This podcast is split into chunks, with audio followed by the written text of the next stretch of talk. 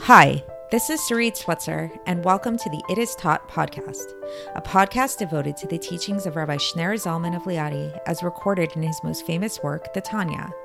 My hope for this show is to make these teachings accessible and relatable to the average person, regardless of prior Jewish education or affiliation.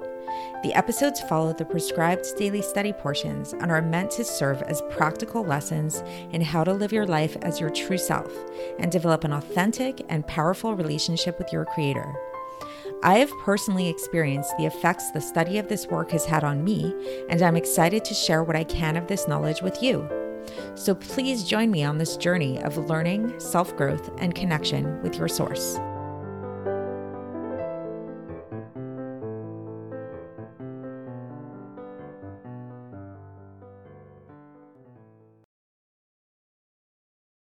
Hi, and welcome to the It Is Taught podcast. This is episode 379 for the 12th of Kislev in a leap year. I remember being told a story quite a while ago that served to illustrate the proper or at least the ideal relationship that a chassid should have with his or her rebbe, with his or her spiritual leader. And the way the story goes is that there are three different chassidim who go in to see the Rebbe for Yechidus, to have a private audience with the Rebbe. And each one of them, we can we can see from each one of them the various different spiritual levels that uh, that one might have in terms of their relationship with the Rebbe. And as we'll th- see, these three men are all very good men. They're all very devout men. They're all very, um, you know, connected men, and very and and recognize the the uh, the greatness of the Rebbe. But yet, only one of them really gets it fully right. so how so the way that it goes is that the first chassid comes in and he you know he has a private audience with the Rebbe, and the whole time he's just feeling so humiliated because he can't he's like embarrassed he can't stop thinking about what a lowly person he is and all of the sins that he's done in his lifetime and how you know just uh, impure and imperfect he is and everything like that. And he's embarrassed to see the rebbe. And so he goes in to see the rebbe and the whole time he's so caught up in being so embarrassed and he's so caught up in being so um, you know just disturbed by his by his lacking and so inferior to the rebbe that he actually doesn't hear a word that the rebbe says. And he goes home and he leaves and maybe that audience served to help him rectify his ways somewhat, but he actually didn't hear a word that the Rebbe said. So while maybe perhaps there's a slight merit in that because maybe this this uh, experience will help him improve himself a little bit, it's not ideal, right? The second man goes in. The second man goes in to meet with the Rebbe for Yechidus, and this time the this man actually does not focus on himself, so he's a little bit less self-focused, and he focuses on the Rebbe, and he really, really is looking at the Rebbe the whole time, and he's and he's just examining the Rebbe and and basking in the glory of the Rebbe. He can't take his eyes off of the Rebbe, and he's just looking at the the piercing eyes of the Rebbe, and the whole time he can't stop thinking about what a holy man this Rebbe is, and just the radiance of God that that flows through the Rebbe. This is it's just an incredible experience to be in this room, to have the privilege of being in the same room as the Rebbe. And once again, he is so mesmerized by the Rebbe that he actually doesn't hear a word that the Rebbe says to him. And so he goes home and he leaves and he maybe has a little bit of a spiritual uplift from the whole experience, but he doesn't actually do what the Rebbe says because he didn't hear what the Rebbe told him to do. So that's also not ideal. The third man walks into the Rebbe's room, looks right at the Rebbe, listens to what the Rebbe tells him, nods his head, walks out, and does what the Rebbe tells him to do. And while this third man, the story of the third man is less glorious and it's not as exciting perhaps as the first two, it's actually ideal. And this is actually described as the ideal relationship a chassid should have with their Rebbe.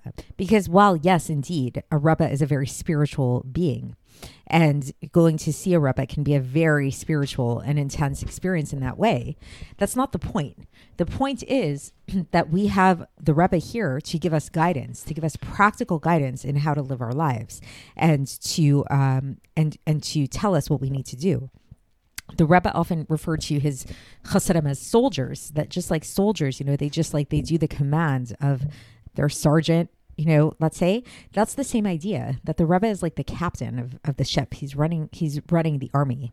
Now, the reason why I bring this up and how it relates to today's Tanya is as we'll see, there's a similar illustration that we can point to in the spiritual realms, Lahavdil, in relation to God, where we see that the souls and the angels um, while they might get into a state of being really mesmerized by go- godliness, and we've described this before that they're in this state of like intellectual love and fear of God, nevertheless, by virtue of perhaps paradoxically um, due to their spiritual enlightenment, so to speak, this spiritual enlightenment actually illustrates their separation from God because there is a them that is feeling spiritual and spiritually enlightened. There is a an angel or a soul that's feeling love and that's feeling fear, which which means that there's something separate from God.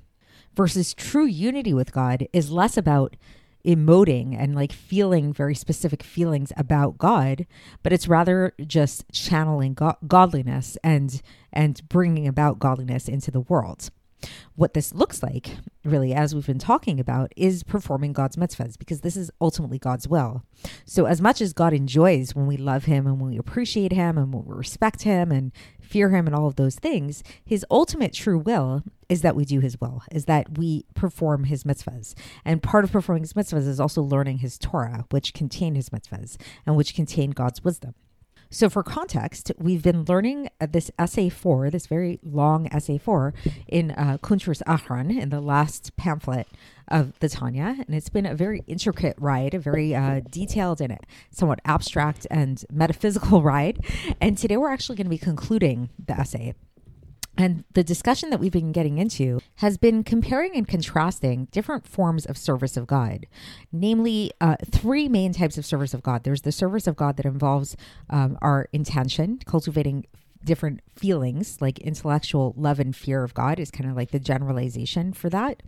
Then we have um, the type of relationship with God that we can cultivate through doing God's mitzvahs. And then we have a type of relationship with God that can be cultivated through learning Torah. And a lot of this essay was really focusing on the value of the performance of mitzvahs and how the performance of mitzvahs are really unique in the sense that the mitzvahs come from this unadulterated place of godliness and that what and that the the um the sparks, the holy sparks that fell into physical objects through which we perform mitzvahs, uh, these are sort of like these little hints of godliness, these little pieces of godliness that we can directly tap into when we perform mitzvahs down here which is a much more direct way to connect with godliness than if we just use our own uh, internally generated feelings of love and fear alone. And then we started extending this idea of uh, performing mitzvahs into actually studying the laws. When we learn about the laws of the Torah, then this actually um, can also tap us into this level because it's like learning about the laws is first of all it's a mitzvah in its own right to learn about these laws and to learn Torah but not only that when we learn about them we're actually really attaching ourselves or just attaching our brains to the brain which uh, which created these laws. And we spoke about how this applies not only to learning about practical mitzvahs that we most likely are going to do, like positive mitzvahs, but it can actually apply to learning about prohibitions, even very obscure prohibitions that most likely will not apply to our lives. So you can review the past few episodes to really get back into uh, to get into the details of all of that. But the main idea is that these this Torah, especially the oral law that we've been talking about, the Mishnah and the Gemara, are really the source of the mitzvahs. So they too have this like very direct godly aspect to them, um, which is unadulterated and unfiltered, the way that our love and fear um, are, and the love and fear of the angels is a little bit more filtered. So now today, in conclusion to this section, the Alter is going to bring a teaching from the Arizal and the Etz Chaim that seems to throw a wrench into this whole argument.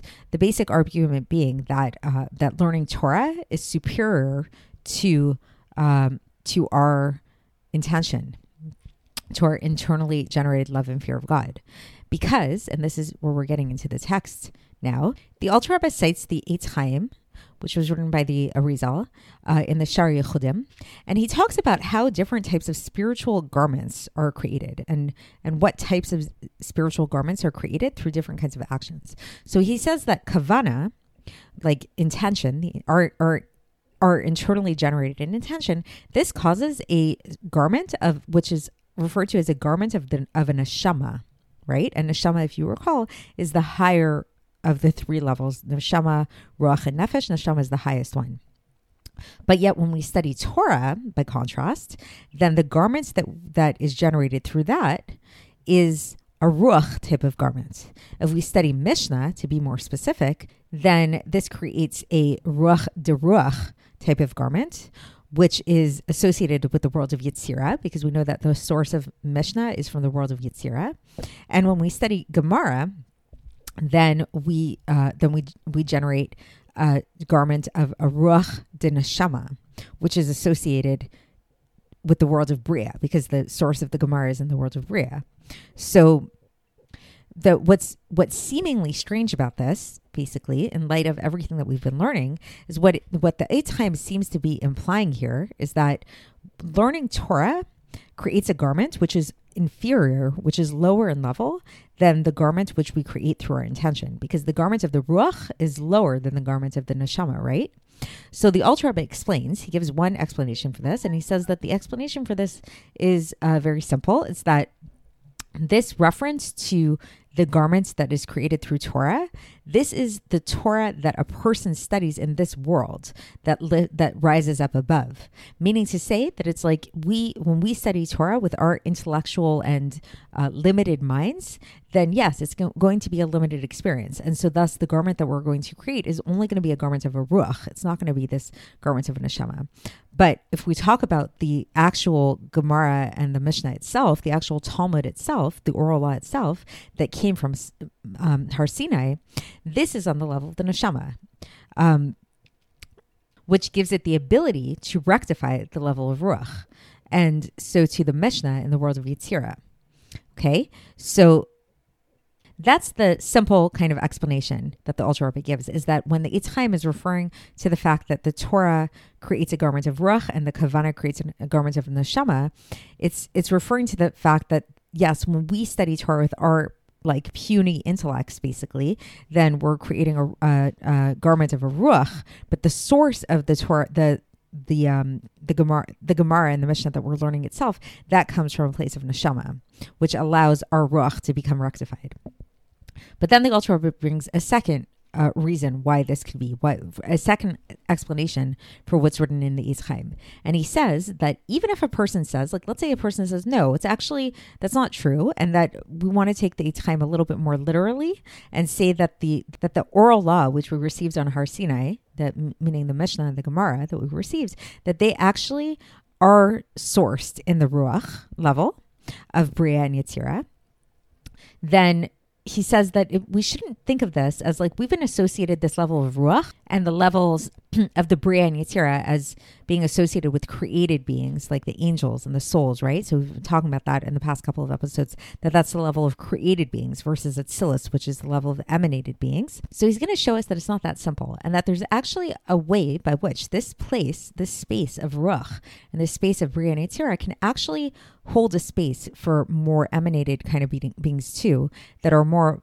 bittul to God, that are that don't really have their own existence of their own. So to explain this, he starts talking about angels, and he says, like, if if you look at angels in with throughout uh, Torah, throughout the Bible, most often when we think of angels, then angels have different names, right? Like there's the angel Michael, the angel Gabriel, all kinds of different angels. They're referred by very specific names. But there are times in the Bible that angels are actually called by God's name, and they kind of sound like they're being synonymous with God. And we know that angels aren't God, right? They're different than God. But yet, so why is it that angels are sometimes called calls by God's name? So the reason why is because there are times when angels fulfill their mission so purely and so with such bittul, such a sense of bittul nullification that they actually channel God completely. Just like Lahavdil, the example of the chassid that goes in to meet with the Rebbe and and his whole entire being is at that moment just there to perform the Rebbe's will. So he doesn't get caught up in his thoughts and his insecurities and all that kind of stuff. He just goes in, listens to what the Rebbe wants, leaves, and does that mission. So too, angels, that when they're on that level of total nullification to God, they just fulfill God's will in a fully channeled way, and thus they actually are referred to by the name of God. So they're they're like pure channels in that way. Versus when we talk about angels in a more simple kind of way, like angels that do go, go by different names, then we know that we talk about angels and we say that angels actually all day long they're they're um they're chanting Kadosh, Kadosh, Kadosh, Hashem Tzvakot, Hole. So it's like they're saying holy, holy, holy is God. So this sounds like they're being very lofty, and they are, but the fact that they're saying very they're saying holy, holy, holy, Kadosh, Kadosh, Kadosh, it actually is a declaration of their separateness from God. Because we know, first of all, the the on a simple level, it's like they're saying they're saying how holy God is, just like again Lahavdil, the Chassid who's saying how holy the Rebbe is. So he's showing a difference between him and the Rebbe. And also, in general, this word kadosh implies separation. It implies sanctification, something that's separate, that's distinct, that's different, um, that's set aside for something else. So, so here we see basically the main idea that this level of ruach, this level of uh, which is the abode of the angels and the abode of the souls, yes, it, it is a place of created beings, but yet it can also serve as a channel for this more pure kind of channel this this uh this pure godliness that is that does serve that does kind of have that same feeling of the emanation that kind of does channel this atzilus kind of thing and so, and this is exactly what happens when we're talking about the Talmud, when we're talking about the the Gemara, or we're talking about the Mishnah. Then it's then yes, the Gemara and the Mishnah. Maybe we could say that their abode is in Bria and Yitzira, and within even the Ruach of Bria and the Ruach of Yitzira, but in a way of being a total shliach, in a way that they're being total emissaries, meaning that they are actually the kelim of Nukva of Atzilus. They're actually the vessels of the the Malchus of Atzilus. So they are Atzilus, like their being is emanation. Their being is not, um, you know, Mishnah and Gemara are not created beings. They're not something distinct from God. They're emanations from God's will and wisdom, uh, but yet they're being manifest within these worlds of Bria and Yitzira in a Ruach kind of way.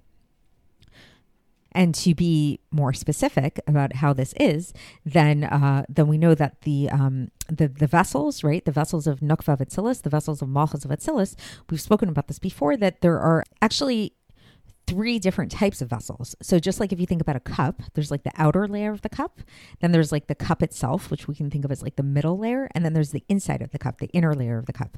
So so too all of the vessels of Atzilus have these three levels to them, there's three layers. And so the um the Gemara is associated with the outer layer of the of these vessels. The uh, Mishnah is associated with the middle layer of these vessels, but they're all coming from the vessels of Atzilus, and they are all coming from what's known as Yesod Abba, which is uh, receiving from the Chochma Stima, the the hidden Chochma of Arich Anpin, through in which God Himself is vested. So that's some Kabbalistic terminology, but the basic idea is that it's saying that um, that, that, that what they're channeling, what they contain within them, is God's will and wisdom itself. That's the, so the um, the Arich Anpin is that place that's associated with God's will, and God's will is is very much one and the same with him. It's you know he's he's not separate from his will. It's not like just like one of his attributes. It's like God's will is is him in a manifest way. And so, thus, what this means is that we find that God himself is actually dwelling in the Ruach of the Bria Yetzirah and Asiya in the Mikra, in the Mishnah, and the Talmud. So in Scripture, Mishnah, or Talmud, in the basically in the Torah and all the aspects of the Torah, the written Torah and the oral Torah. So basically, the point is that it's not so simple when we say that like the the residence, the home of of um of the Torah and of the Gemara and of the Mishnah are in this level of Ruach and the Bria and Yitzira, this might sound like that we're kind of like diminishing it and we're saying like, oh, they're just creating creations like everything else. No, they're actually very um they're they're yes, they're found in that world and they're found on that level, but in a way that they're just um that they're like emanating, they're like representing God there, but in a very pure and emanated way. And so, thus, what this means, what this, the implication of this, the practical implication of this, is that when we study Torah, what we're doing is we're drawing down God Himself into this world, uh, so that this world will become totally nullified in God's light. And this is actually the whole entire purpose of our, of our existence. This is in, uh, a citation from Eicha, chapter 12, verse 13. Kize kol adam. This is the whole man. This is all of man.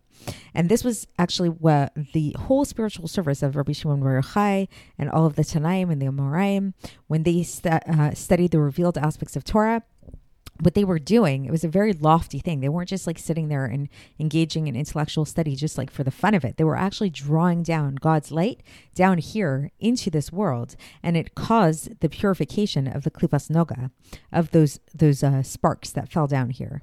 Um, it, it, and this this is the effect of Torah study throughout this whole time of exile that we live in, in which the um, the tree of good and evil um, rules over the world, where we know that the this time, this time of exile, the way that it's referred to, and we've spoken about this previously. This is a time when man rules over man, where it's like this time of strife and war. That's the nature of exile that we live in, and and this is actually the whole point of the entire Hishtalshelus, the entire like descent of all the spiritual worlds and levels and everything like that it's all in order for God to have a dwelling place down here in this world, um, in order to elevate everything here in this world, so that they will be it's called to to unite everything in unity, like to really uh, manifest the true unity of reality down here. So now to contrast this with the service of the angels, the service of the malachim. So going back to the service of the malachim, what's the service of the malachim? The service of the malachim, for the most part, and again, this is not talking about those malachim that are sent down into the world or through the worlds and have a very specific mission and they just do it with total sense of bittul, of nullification. But for the most part, what's the service of the malachim? The service of the malachim is to be engaged in intellectually generated love and fear of God.